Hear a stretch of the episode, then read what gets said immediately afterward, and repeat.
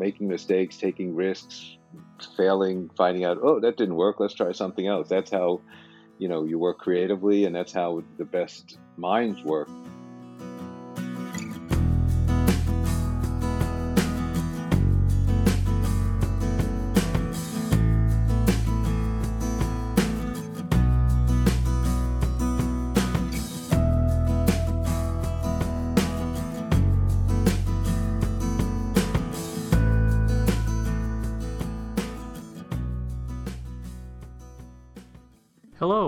Welcome to History Through Fiction, the podcast. I'm your host, Colin Mustful, and today I am delighted to be joined by Ilan Barnehama, author of the novel Escape Route. It's if I was writing an autobiography, I'd either call it like slow learner or late bloomer or something like that in that category. Uh, but you can't make up for lost time. All you can do is is, is move forward.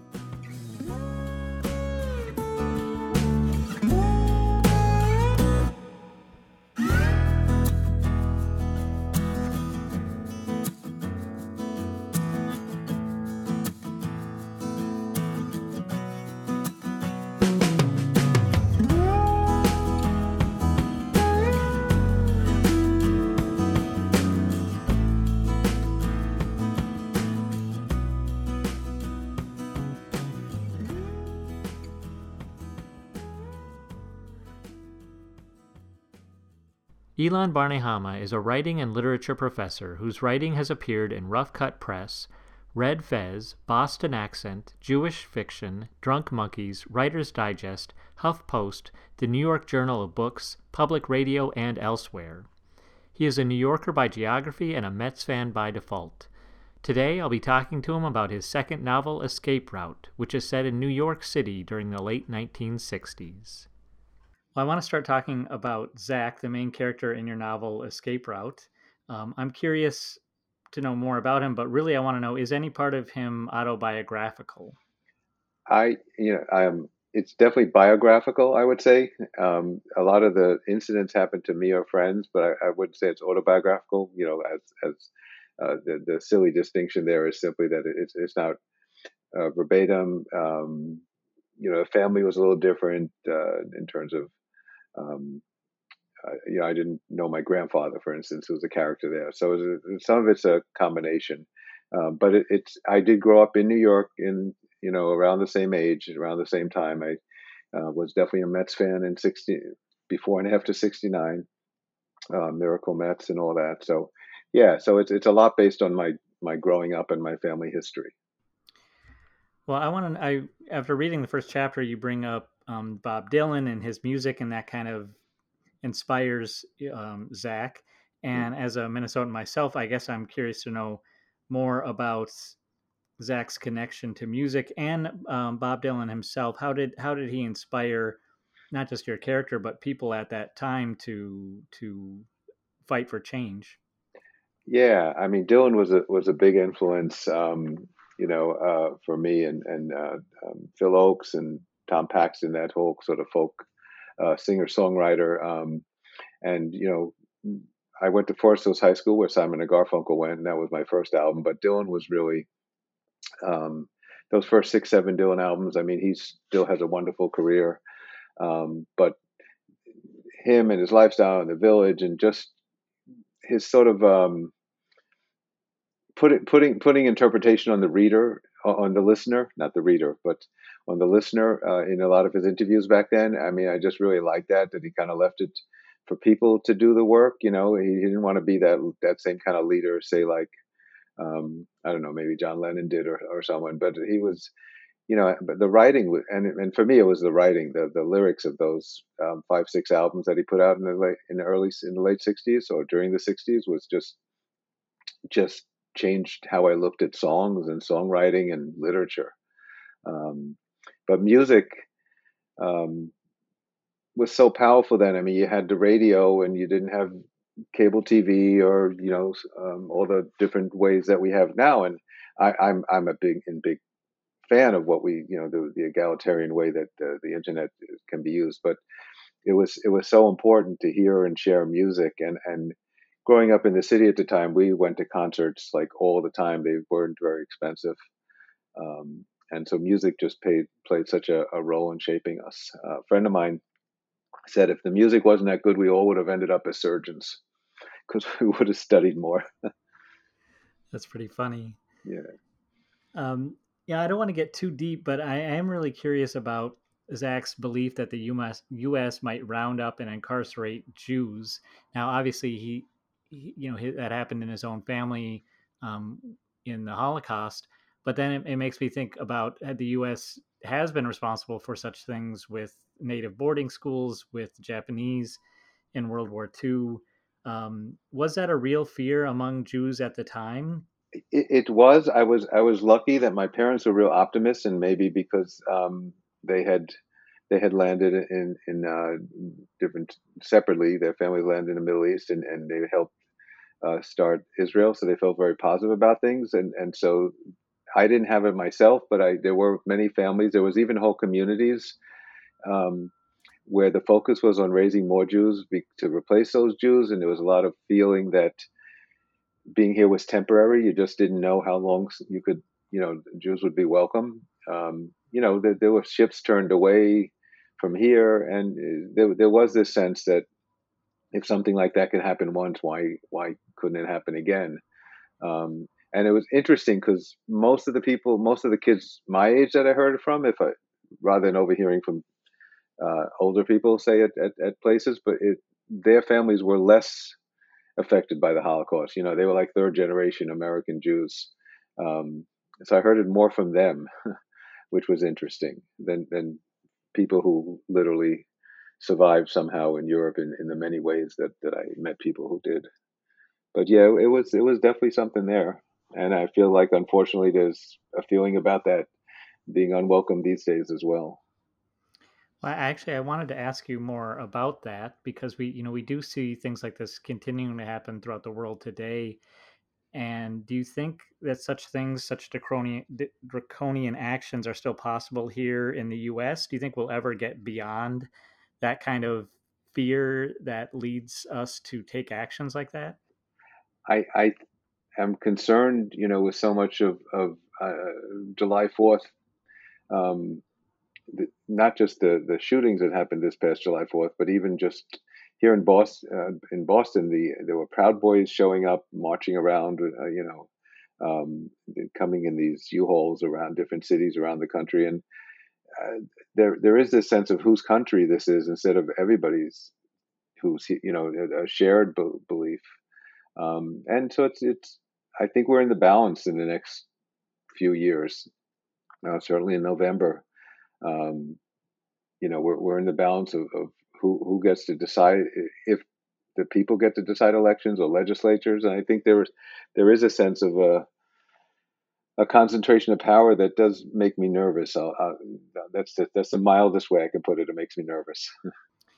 let's talk about your your novel then, and and how you can bring some of this history to life and remind us what we're going through is it has happened before and it's something that we need to recognize i think. Um, talk about your characters and how you instill them you know how you in how you humanize them and bring history to, to life through them. Well yeah i think uh, for me a lot of um, his history isn't just the leaders you know and we all kind of grow up in history and and and you know sort of a, a in, in good ways and bad ways, depending on where you're born, what zip code you're in. If, if you're born into, if, if you're born today in Ukraine, and that's going to be, you know, change how the next 10 years of your life are, no matter what. Um, so yeah, we all grow up kind of like in the middle of history and we participate and it's not just the leaders. And so I kind of wanted to show what happens away from the limelight, you know, what the Vietnam veterans were doing, what, what, um, the, the grandfather in this story, you know, who tells Zach um, that you have to listen to other people's stories, you know, not just Jewish stories, Native American stories, the ones you just mentioned, uh, the Japanese being interned here in the U.S. and, and things like that. Um, so they're, they're keeping stories alive. Um, I, I, didn't I didn't plan on it because I started writing this a while ago, but you know, somebody this is pre Roe Wade, and and one of the characters, you know, gets pregnant, doesn't want to keep it, and what she has to do on her own. Um, I, I, think a lot of these things, um, it's it's easy to dismiss them and think everything is you know to p- push things away and and and just look ahead but you kind of have to look at what has happened um, to to know where you're going as well. Um, so so I do want the characters to be human. I want it to be their personal stories and I want to show like sort of where they are in the flow of history and Zach has um, quite a sense of humor. Was that um, kind of a your own uh, humor style that you put into him? I, I, I think so. I mean, I, I, I like to hope so. I, uh, as a teacher, you know, I can tell if the students are awake, if they groan, if it's a bad joke, you know, um, I, I, joke with my students is quantity over quality, but I, I did, I, I did work hard on, on, on the humor, you know, condensing it, getting the timing and, and um, I do hope that comes across. So, so yes, thanks. I want to ask you about generational trauma. That's another topic that's brought up in this novel. How do you confront it in this story? I I think it's easy. Um, I think it, it, trauma can get passed down in, in, in in different ways. I mean, we we we know about cycles of, violence, and, and I think also cycles of trauma can be kind of passed down. And I think it's um, that is one of the one of the things to escape from. I, I am hoping um, comes across. I mean, um, Zach is looking for escape route, as you mentioned. You know, for in case the U.S. decides to round up its Jews, but uh, on the other hand, he's making a mistake by kind of escaping his childhood. But but I do want him and his grandfather. I hope I, I think and his sister help him to try and avoid that that same sort of being traumatized can also can lead you to non-action. So um, it's more important. You want to break that cycle of trauma so that you can continue to act and move forward, um, not just politically, but artistically. You know, however you choose, um, without letting the tra- trauma sort of steal steal your time and steal your life. You know, when one of the characters tells Zach that you know you're his best friend Jonah kind of tells him a bunch of times, "We're just kids. We can't do anything about it. Can we just enjoy high school for a couple of minutes?" Um, and and instead of being um, sort of frozen by trauma, so um, it, it it takes a lot of work, and it it's it takes a group effort to kind of like overcome it. I think so. That hopefully comes across where, where their their friendship and their bonds are, are one of the ways to overcome that trauma. Do you think that's some of the ways you got through that that period in your life was through connections with family and friends and other people experiencing the same um, i guess chaos for lack of a better word? Yeah um, so the, the definitely the, the the the father in the book has polio my father did get polio i did grow up with a father with polio um, in a wheelchair and he, he wasn't bitter about it and you know he he, he moved forward but um, I have a group of friends, and we've been friends since a couple of the seven or eight. Um, I call them chosen family. My kids call them uncle and aunt, and they consider their kids cousins. And so, you know, I think community is a is is is a wonderful thing. Um, it it's not easy to form and hold on to community for a long time. I've, I've been lucky that way, and um, you know, I don't think I'm unique that way, but I think yeah, community can really help um, do that um, and and support you and, and sort of you know just keep keep you going. Let's talk about your background as a writer. You mentioned that you, you decided to focus your at one point a few years ago you decided to focus the best of your time and energy on your writing. Can you talk about that decision and what led you to it? Yeah so I, have been teaching for a long time and um, i was also uh, and so you know i was i was helping other students learn to write. I i, I worked with at-risk youth. I, I, did magazines and newspapers with them. And you know i realized that a lot of this came at, at, at i don't want to say at the expense because i love doing it but you know i was neglecting um, my, my own work and so i left full-time teaching and i just decided to you know kind of you know you get a seat at the table you push all the chips in and you just i just decided that um, I would spend a lot more time. Um, that that would be my main focus is, is getting these stories out, and um, it's if I was writing an autobiography, I'd either call it like slow learner or late bloomer or something like that in that category. uh, but you can't make up for lost time. All you can do is is is move forward. So, yeah, there was a decision there to sort of not worry about you know IRAs and all this stuff and just just go for it. And uh, it's it's been a it's been a fun ride. Um, I, am not going to say I'm overly successful in terms of you know movie made and blockbuster books, but I've published a bunch and I've written a lot more, and um, I'm I'm pretty happy with the direction and what and the choice. I think that's absolutely wonderful to to hear you say those things and make that choice. Can you be uh, more specific, maybe about some of the challenges that you faced along the way to to succeeding, becoming a published author? Um, have you had any regrets, maybe, or times of doubt? Um, times of doubt, sure. I mean, as as as as we all know, you know, you get more rejections than successes. Um, you know, whether you know even successful people in business fail more often than they they succeed. But certainly in the you know, you could wallpaper rooms with rejection letters. Well, we don't emails from magazines and journals and things. But um, the the challenges have been being you know a little more isolated um, late, later, and and and the finances get to be a little bit of a challenge.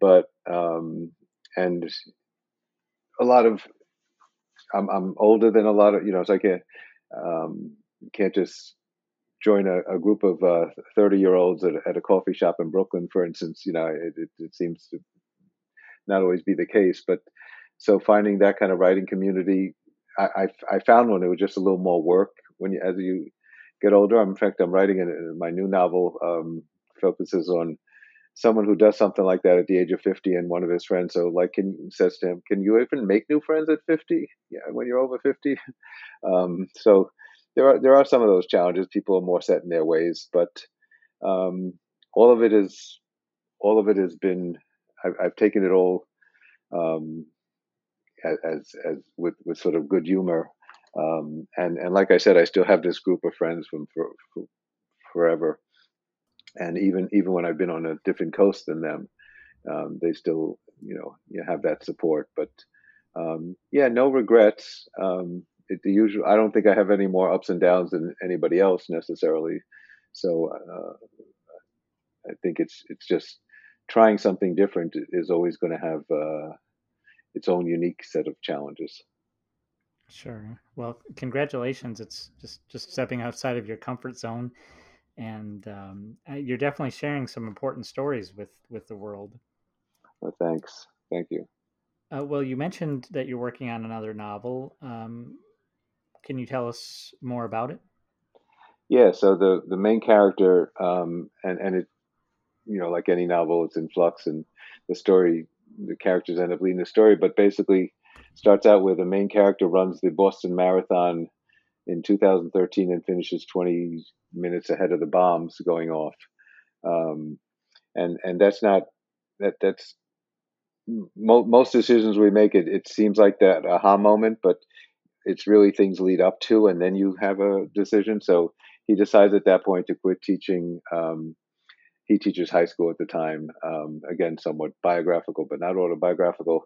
And he decides to hop in the car and go to the West Coast um, and and leave his he's been a New Yorker his whole life um, with a with a good group of friends, and and and so it's can you erase your past and start fresh with a clean slate and and and sort of um, and see where that leads. That's that's sort of the arc of the book at this point.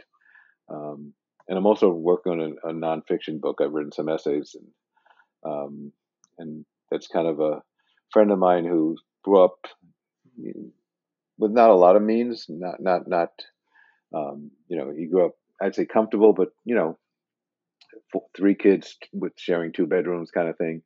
Um, and ended up being, you know, pretty wildly successful part owner of the Charlotte Hornets.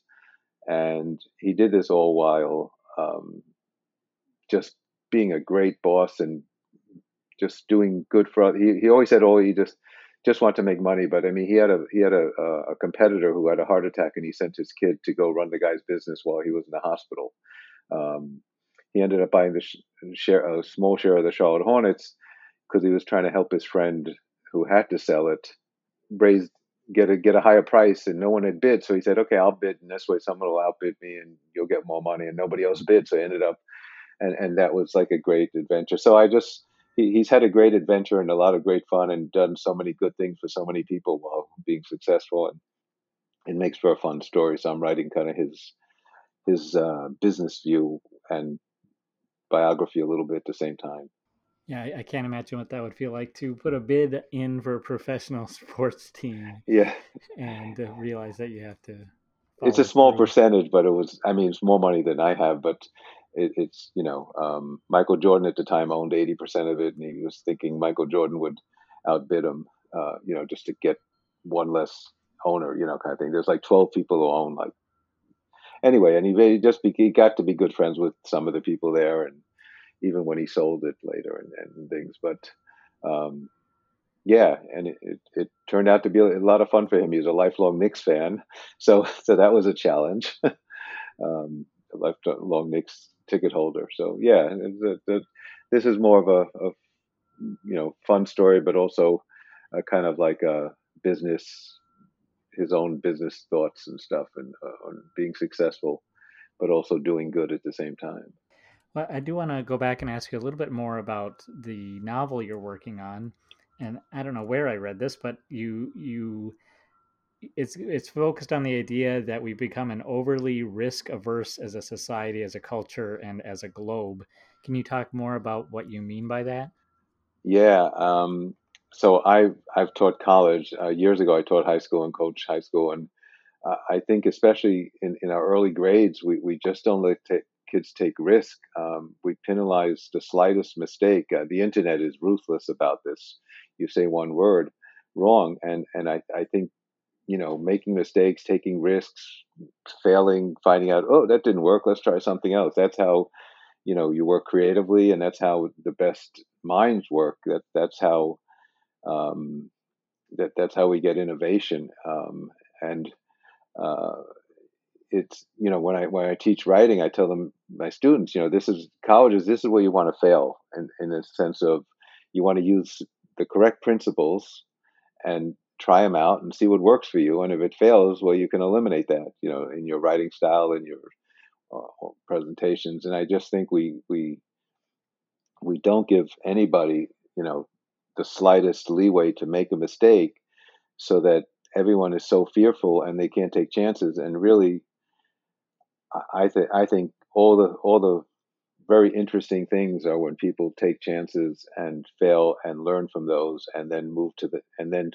fix it and and that's where where you know just these wonderful things um, in art and literature but also in engineering and science and um, you know scientific method is all about trial and error um, if if we didn't if, if, if scientists didn't take any chances we wouldn't have vaccines and and such. So yeah.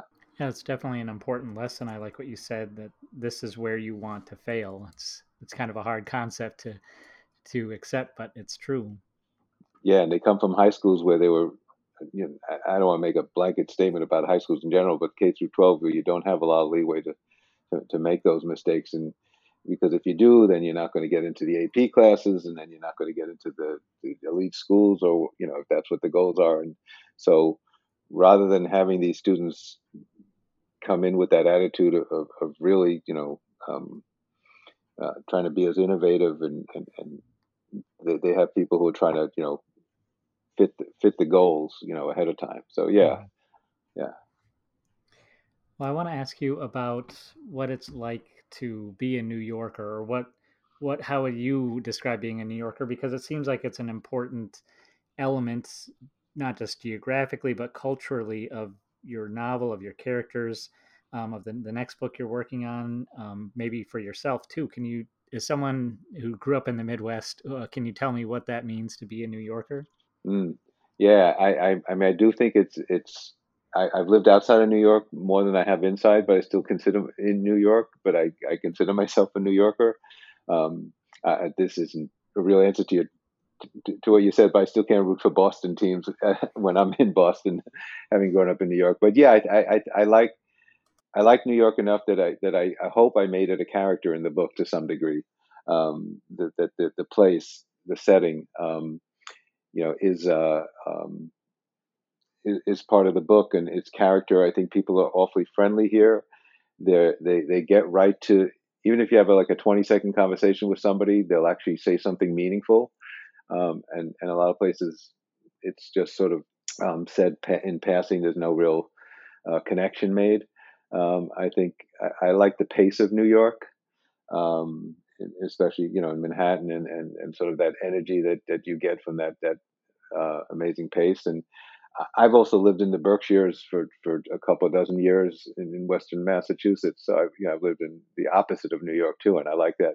That there are obviously benefits, but in terms of urban living, um, I, I, just think it's a wonderful place with the kind of energy that really leads to creativity and and action, and um, you just get ener- I get energized when I come when I come here. Like I said, I'm visiting now, and and just um, walking walking the streets is is walking from one place to another. You you just get such a I get such a good vibe. I, I know not everyone feels the same way about New York, but I did want it to be a character because I think it gets it gets to that idea of um, um, just really kind of going for it, accepting different people. Just uh, so so many people can be so different in the same within inches of each other um, and and and that's very uh, inspiring and, and and energizing.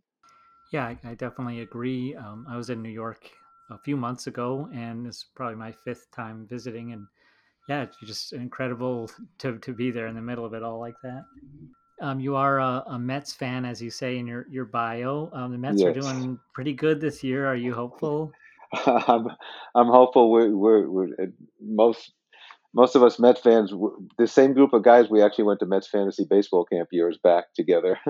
um, we wait for the All Star All Star game, and then and then they and then they fail us, and then they then our, they break our hearts. Um, I am hopeful with the new owner, and uh, he he seems to. Uh, they, they had such messy ownership, um, but um, you know, there's like one of our friends is a Yankee fan, so he considers the Mets a minor league baseball team. But uh, um, yeah, pretty hopeful this year. But we're we've been disappointed before. Let me ask you this: um, Would you like to meet the Yankees in the World Series, or is that something you'd rather not have happen? well, I um, it happened 2001, and it was disappointing, or, or I forget which year that was back then. But uh, um, it I, I just assume not because losing to them hurts. let's put it that way. Well, yeah. let's uh, we'll hope for a, a, Minnesota Twins versus New York Mets World Series yes. because that's, yes. that's the team I'm rooting for.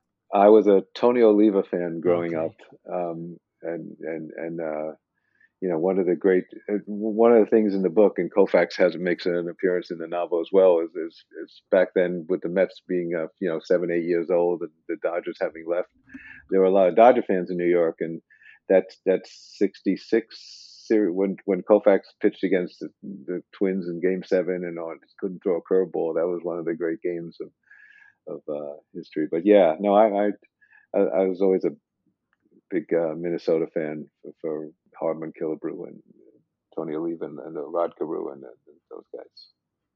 Well, that was a little before my time, but we, yeah, never definitely. do stop hearing about the greats of old, especially yeah. Harmon Killebrew around here. Yeah, yeah, no, they were exciting growing up. with those, you know, the Mets was so bad until 1969 that we we all kind of rooted, for, you know, find these other teams to latch onto for for fun. So that's how I remember all those guys. I had a Tony Oliva baseball glove. oh wow. Well, Ilan, uh, thank you so much for uh, being on the, the podcast. Congratulations on your novel, Escape Route, and, and all the work that you're doing as a writer. Well, thank you so much. It's been a pleasure talking with you, and uh, go Twins.